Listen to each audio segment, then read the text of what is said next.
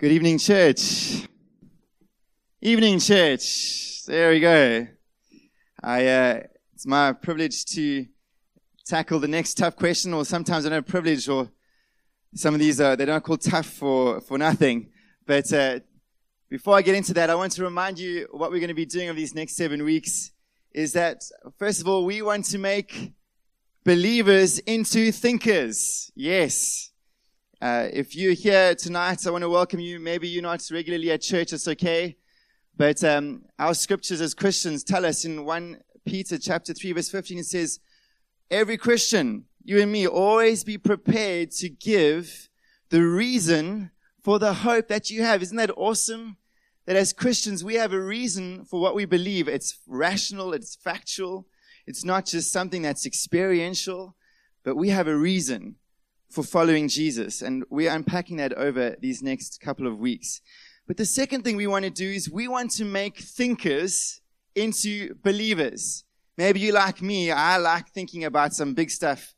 But what you realize, what you'll soon realize is about the Christian faith, far from it being somehow telling you to suppress your mind, in actual fact, the very first thing you need to do if you want to become a Christian, our scriptures say, is you have to have an open mind. You have to be willing to change that mind. We call that word repentance. Isn't that interesting? And in actual fact, the greatest command that God gives us as His followers is to love Him with all of our hearts, all of our soul, with all of our minds, with all of our strength. And so, as Christians, we are called to love God with our minds. And our faith invites thinkers. It welcomes thinkers. It's the way that you come to faith. is by opening up your mind and to be reasoned with. And that's part of my job here tonight, is hopefully helping you on your journey as you journey with us over these next seven weeks to come a bit closer to faith. So, next slide. Thanks, Matt. Oh, that is me in all of his glory studying pharmacy. Yes, isn't that wonderful? Despite that picture, my wife still thinks I should grow my hair. Now, that's someone who really loves you, right? Unconditionally, till death do you part. So uh, my background is one of science. Um, the old-fashioned word for a pharmacist is chemist. I think that is appropriate. Chemistry was my life for four years, and we covered all the major disciplines of chemistry. And uh, I'm quite aware that there might be a lot more clever people here tonight, but that's my background. I love science, and um, one of the things that I really enjoyed about prepping for this Sunday was getting to exercise some of my biochem lectures, thinking about the debates we'd have, and um, varsity was a great time of, of stimulation and, and testing of faith. And um, I want you to know tonight, I'm going to try and move slowly, but I'll speed up at the end because not everybody has had the opportunity of engaging with what we mean by science and evolution. And I hope you'll respect the fact that we're trying to keep things simple. And I might not answer all the questions tonight, but that's your invitation. Afterwards, you come chat to us. We've got a cardiologist here. We've got a, a pharmacist. We'll do our little best um, to answer more questions. But I'm hoping that you'll see tonight something that um, is quite exciting for me that I can be a person of science and be a person of faith. And that's what we want to engage in tonight.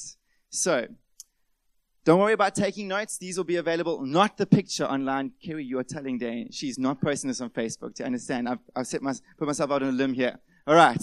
So, thanks, Matt. Next slide. So let's recap from last week because it's really important what Joe spoke about. He answered the first question and tried to answer it is, how can we be sure God exists? And there were two important arguments for the existence of God. The first is the existence of the universe. How did all of this glorious universe just rock up? And that was what he said was, if something has a beginning, it has to have a cause. And we said the universe was made up of time and space and matter and physical energy. And so whatever created the universe had to be beyond time and space and matter and physical energy. And Joe put it so well. Doesn't that sound like a lot like God? And the second was this awesome argument, or evidence is the just so universe, where this universe shows the most incredible fine tuning, where 50 interdependent constants have to be operating perfectly in order for life to be possible on this planet. And so, not only is there a cause for this universe that's beyond the universe, and we said it was God, but this God is highly intelligent. He is able to create 50 interdependent constants in order that we can breathe oxygen and have a life that we can enjoy on this planet. Next slide. So, my job tonight is to tackle the second tough question, which is Does science and evolution contradict Christianity? Well, there is a really strong and powerful and popular assumption that science and evolution oppose faith. So, the way it works is this if, if you're a, rational thinking person and you're scientific, it must be really hard to be a person of faith because faith's so unintellectual. That's what people think. And really, the reason why this has come about, it's a quite a new phenomenon, is because of this theory of evolution. And evolution claims scientifically, so we assume, to explain the origin of life. And so, if you believe in evolution as a scientist, well, then you've explained the existence of life, and therefore you don't really need there to be a God, because evolution supposedly says you don't need a God. Science can explain in the theory of evolution why life exists. You with me? And so, in a sense, you almost have to choose a camp. If you believe in evolution, how can you believe in God? Because technically, evolution explains away the need for God. And so, if you're a thinking person like myself and a scientist, it almost should feel like faith is incompatible with science. They conflict with each other. And that's what we want to probe tonight is that thought, that assumption. And let's start together with the guy that started it all with his groundbreaking hypothesis on evolution called Charles Darwin. That's the guy. And he wrote a book called The Origin of Species in 1859. Now, you have to know that title on its own and what it claims, the origin of life. That's technically what it's saying. It's a big statement. Next slide. And essentially, what the theory of evolution proposes is that every successive life form comes from a previously more primitive one. So if you look at this picture, they started off as an ape. He developed picking up a stone. He got better at killing things with a stone and moved to a spear. And then ladies, what we call shopping is actually hunting in our modern day and age. There's been such an evolution that now we're so advanced, we no longer need stones. We just rock up at our local Pick and Pay and we do some hunting. So, there's a big assumption around this. The assumption is, this is what Darwin said, is if you trace all the way back off the chart, you should get to an ancestor, a single cell organism that gave rise to life and all the species that came from it. We all come from a moment when life first began, and as far as we know, it was most likely a single cell.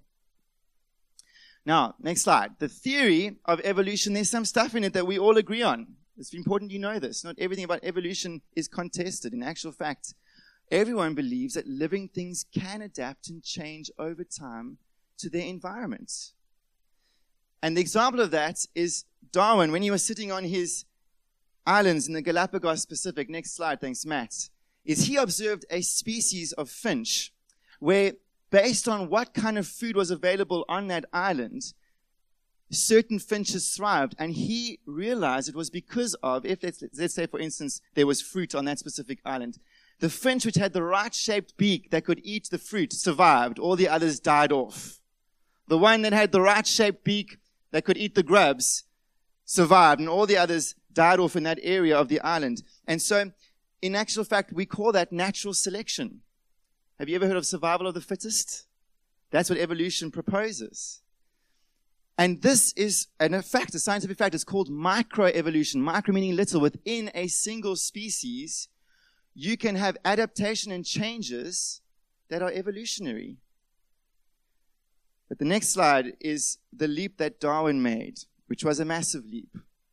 He said that because of this evidence of microevolution, this small changes of adaptation within a single species, then surely macroevolution should be possible. And macroevolution, macro meaning big, is that it's not just change within a species, it's one species changing into an entirely new species. And I'm sure some of you have known the example of us being coming or, or, or, or advancing from the ape. That an ape could evolve into a human being And that is called macroevolution. And that's where there's disagreement. Where in the theory of evolution, Darwin used a lot of his evidence for macroevolution, but that evidence was microevolution. And he said, well, based on what his hypothesis is, everything comes back to one single cell, one great ancestor, and species could evolve from other species. And that's where the debate happens about what is the extent of that evolution? Is macroevolution possible? Are you all with me so far? Well done. Now we want to probe a little bit. Thanks. Next slide, Matt. You need to know that there are some three big puzzle pieces in this theory of evolution that are missing, that are assumed. And that's what I want to talk about tonight.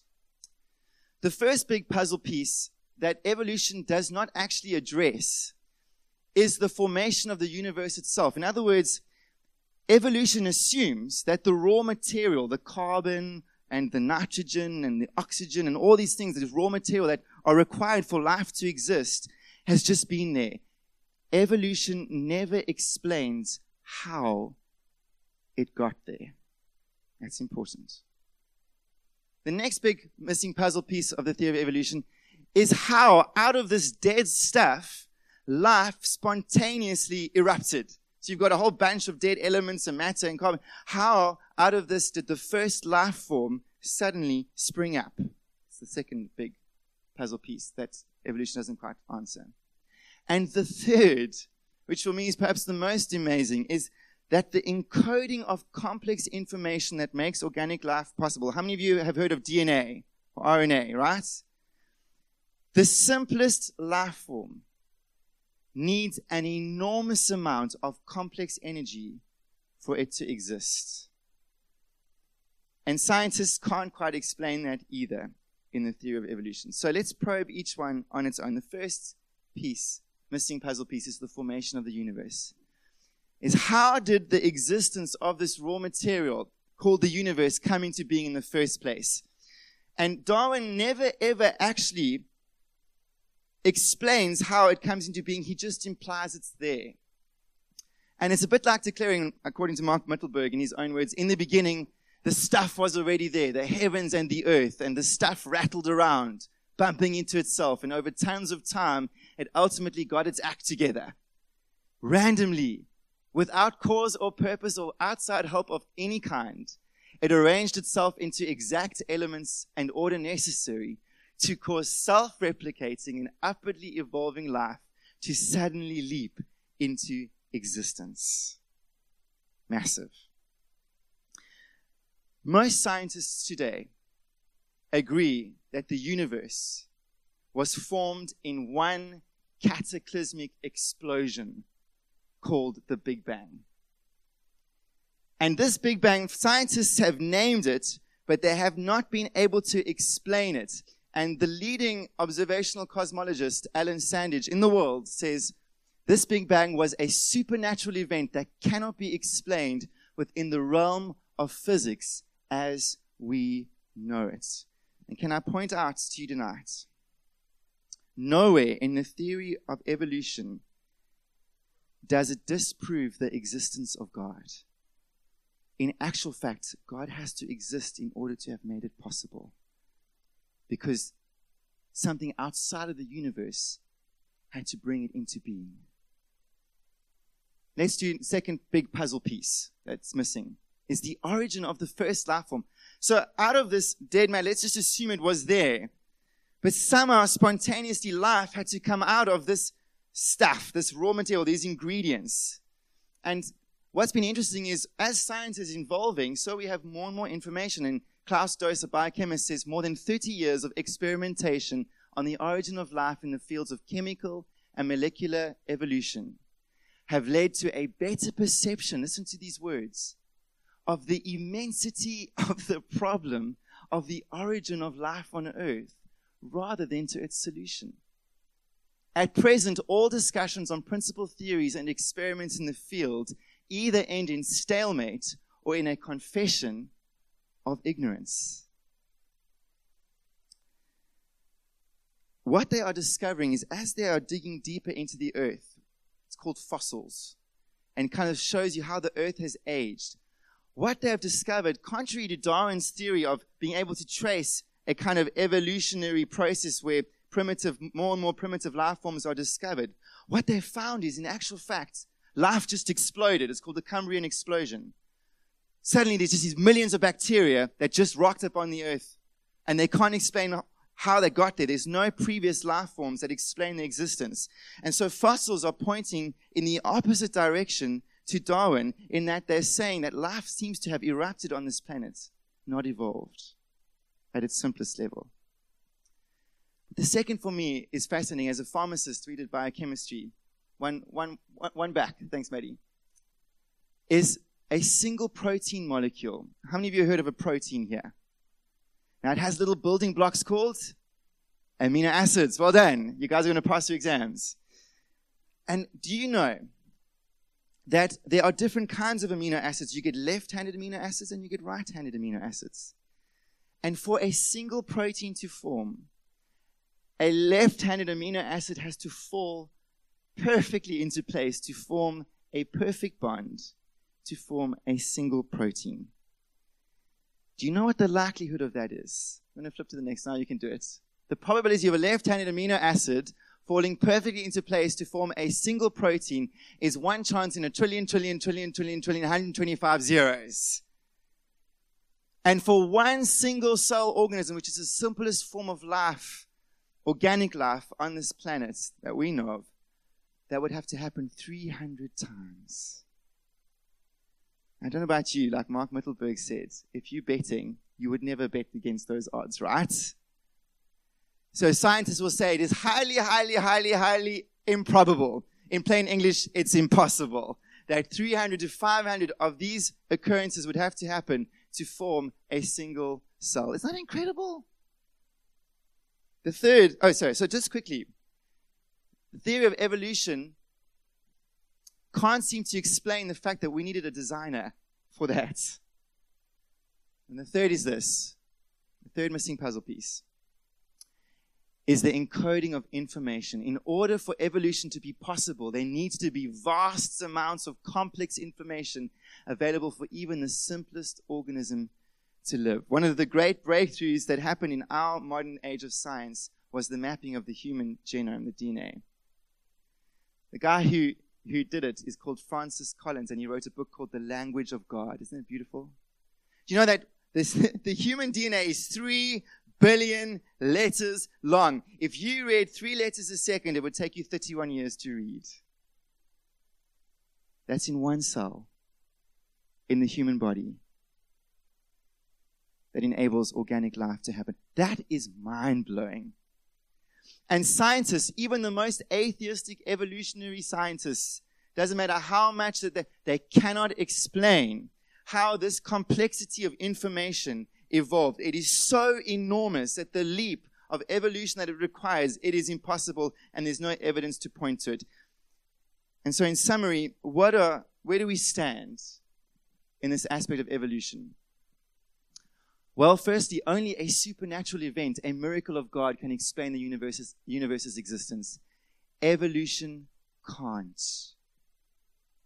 Secondly, science and evolution cannot offer any real answers to the origin of life. In fact, evidence points to a designer. And thirdly, so it's not just this random sort of occurrence. No, no, it was highly designed. And thirdly, science and evolution cannot explain the encoding of complex information. And evidence points not only just to a designer, but he is incredibly intelligent. And so you're left with the conclusion, and I'm saying this respectfully tonight, but this is where I'm at. It seems you need an intelligent God to exist in order to hold to the theory of evolution something has to be creating the universe and a design in order, in order to even first prop up what the theory of evolution claims to be. You still with me? Well done. So this is where we're going to come to. I'm almost finished. Aren't you proud of me? But I say that. Put me to the test. Next, next, next slide. Science and evolution. Where does it leave at? Science and evolution and the Bible. This is the big question. Do they contradict? Are they in conflict? And can I say to you tonight, Bible believing Christians hold different views about the first two chapters of Genesis, which is our scriptures which explain the creation event. All of them differ, all of them hold to faith in Christ. And uh, I'll let you know what I believe. I do not believe the earth is young. And I'm not the first to say that. St. Augustine of Hippo, one of our great church fathers 1700 years ago, realized that as he opened up Genesis chapter 1 and 2, the way he read it was that it was impossible that the earth could be explained as being six 24 hour periods. Now, that might be offensive to some here, I recognize that, but I'm just sharing my scientific space. Why do I say that? Do you know that it was only on the fourth day that the sun was created? How do you calculate 24 hours before the sun exists? Thank you, Nateska. Secondly, God says he had to plant the garden and the plants grew up. How many of you were at that checkers run where you bought those little seeds? Mine has still got to grow. Something's horrendously wrong with my herb garden. It takes a long time, right? But the greatest one, the one which I think for me is the, the, the best. And can I just say, if you don't agree with me on this, it's fine. We, we, we still hold to Christ. But I just want to share from a scientific point of view is when Adam's told to count all the, or not to count, to name all the animals. Do you know how many animals there are?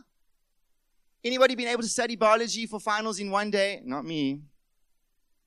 And then when Eve rocks up, he goes, at last, at last, bone of my bone, flesh of my flesh. If you've been waiting for someone for less than 24 hours, do you have that kind of response? My wife would see 24 hours on her own as a holiday. And here, Adam goes, at last, you've come. I'm sick of the otter. I'm sick of the snake. I'm sick. Uh, finally, a woman. Some of us have been through the dating game and you know what it's like. Eventually you find maybe a life partner, maybe you're still looking. You know, it's like, ah, come on, when's it going to come? You find, at last. Friends, today, can I just say to you, my view is that the Bible is not a scientific book. It's not trying to prove in Genesis chapter 1 and 2 with scientific accuracy how things unfold. No, no. What it's trying to do is helping natural people with natural minds understand a supernatural event. Do you notice that every time, Christians, this is for you. If you, if you don't believe in the Bible, we'll get there next week. Come next week. It's a great question. Christians, do you notice every time God gets more and more supernatural in what he's trying to explain, the Bible gets more and more pictorial? Pictures. Anyone read Revelation here lately? It's so beyond the prophecies in the book of Daniel. If you don't know this, don't worry. Come back next week. Genesis 1 and 2. The more God has to try and explain a supernatural event, he has to help these natural minds of ours with pictures. Do I believe God created the earth? Yes. Do I believe it could be over ages? That Genesis 1 and 2 show that God designed it? Yes. But did he do it his own way? In his own time, yes. And if anybody said to me tonight, which I'm skeptical about, if anyone said, Matt, they have found proof that evolution, macroevolution, it is the reality, it is indisputable, it wouldn't even change my faith. Because evolution cannot explain away the need for God's existence. And even that evolution doesn't change the fact that you and me are here by divine purpose. So can I say to you, you do not need to go through two conversions, as Mark Mittelberg says, if you do, if you hold to a theory of evolution. I'm skeptical of macroevolution, but even if you hold to evolution, can I say to you, you don't have to change your mind in order to come to faith in Jesus. You don't have to change your scientific opinion and then change your faith opinion around Christ. You with me? Scripture gives a lot of scope for science. So, my last slide, I think, second last slide. If God exists, where does that leave you and me? Oh, guys, this is the most important of them all. If there is an intelligent God behind the miracle of creation who has designed the universe with such care, do you not think he has designed your life? Let me unpack a little bit. If this creation is by purpose and its design is by a God that had a plan don't you think that you are here by some purpose and foreordained design? Don't, th- don't you think that if creation wasn't this random event of throwing things together, that it was planned and perfected and, and designed by this God in heaven that you are here with a purpose because you are part of a creation with a purpose? And the second is this is if he's an intelligent being, don't you think he can be known and communicated with and experience. Don't you think if God let me let me explain to you like this. I have a wife, she's a really good artist. Her name's Marina.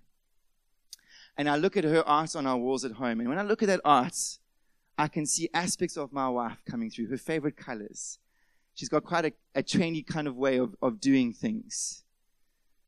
I don't know Marina personally, but I can get to know a little bit about her, about what she's made, right? Guys, tonight, if God has made human beings that are relational, even monkeys. I was at a, at a game reserve in Kraaifontein last year, and there was a family of monkeys. It was amazing. The mom and dad were playing with the kids. They were laughing and playing and playing tricks on each other. There was this relationship, and we see this relationship even in creation. Don't you think a God who has made relationship is relational? Don't you think that a God that's created communication loves to be communicated with?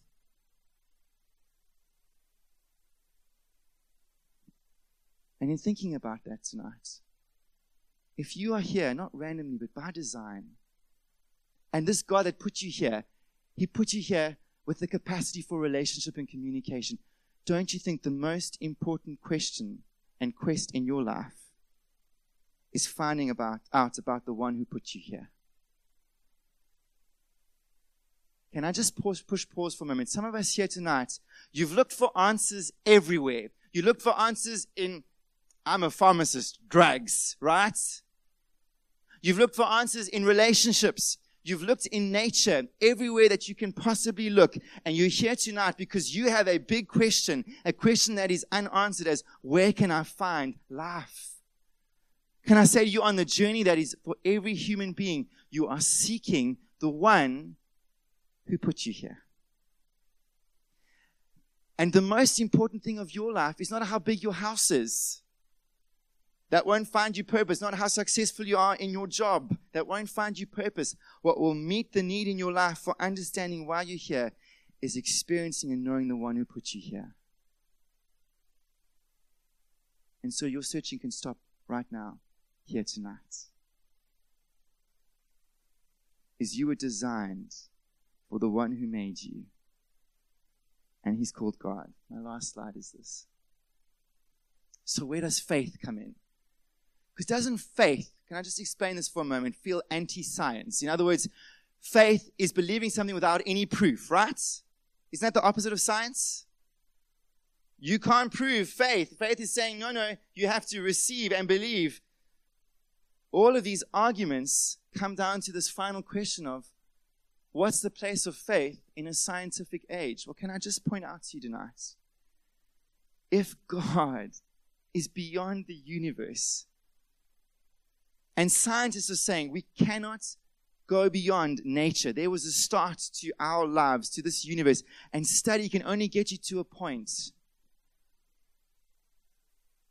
In other words, no matter how much you study nature, you'll never be able to encounter a supernatural God. Don't you think tonight, if God has to reveal himself a supernatural being to natural people, he needs to help us? You with me? No matter how much you study science, nature, the natural, will not help you know personally someone who's supernatural. He has to step into nature and show us who He is. A supernatural God has to give us supernatural help. My friend, that is what is called revelation. Revelation. And faith is saying, I believe that this revelation from a supernatural God, and as Christians, we say the greatest revelation of who God is is Jesus Christ coming down to earth. That is the Father revealed to the world in His Son, Jesus Christ. Faith is the point where you say, I believe that revelation is correct and authoritative for my life. I submit to what that revelation is. That's what faith is. I believe.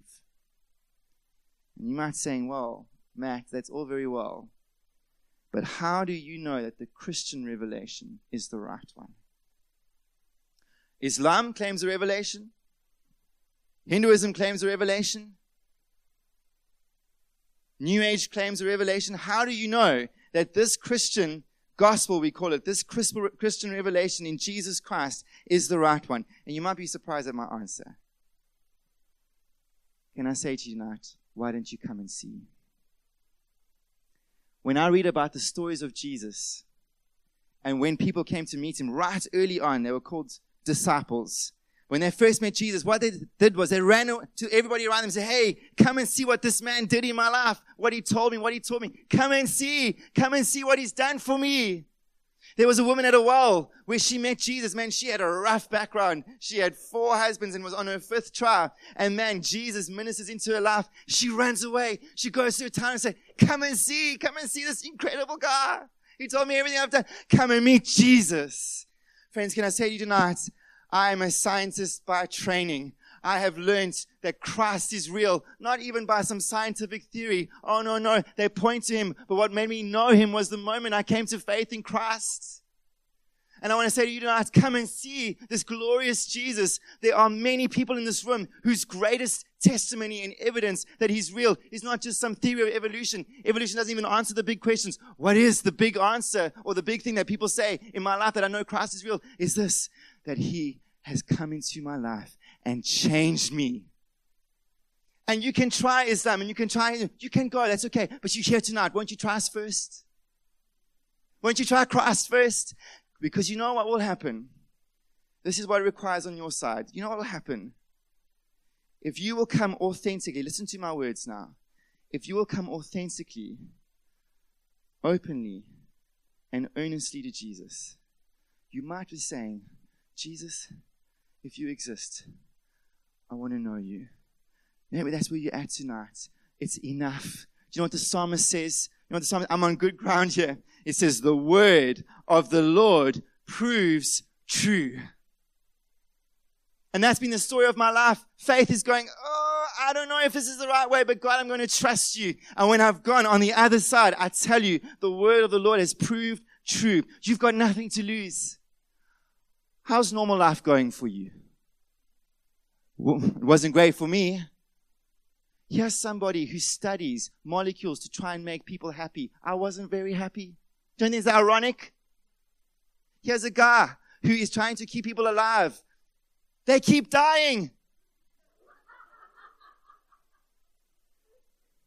And if you haven't sorted out the big question, my friend, the big question is not how pretty your wife is going to be one day or how much money you have, is that if God exists, what happens one day when I meet him?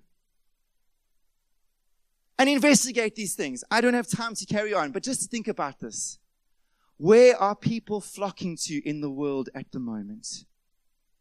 Is it to the countries where Islam is so prominent? Is it in the countries where Hinduism is so prominent? Let me tell you, it's countries to where the Christian gospel historically has been powerful.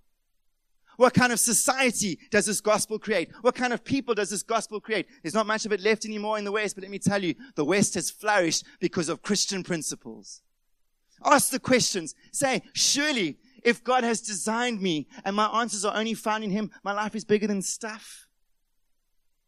Let me tell you tonight, Jesus is offering you something that you're looking for. It's not life on the outside coming in, it's life on the inside coming out. Why don't you come and see? Come and see. My life has been a testimony of I have never been disappointed. And many of us here are here in the same space. Let's all stand together. I'm going to ask the team to come up.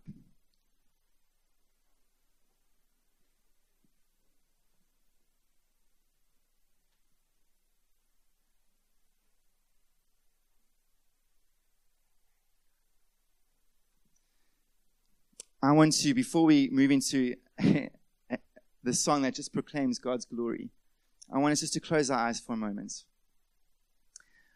I needed help to come and see Jesus. And I want to be the same help that someone was to me one day. I want to be that for you tonight. And tonight, if you know what I'm talking about, you know where you've been, man. You don't have to be 60 years old to know that this life does not keep all its promises.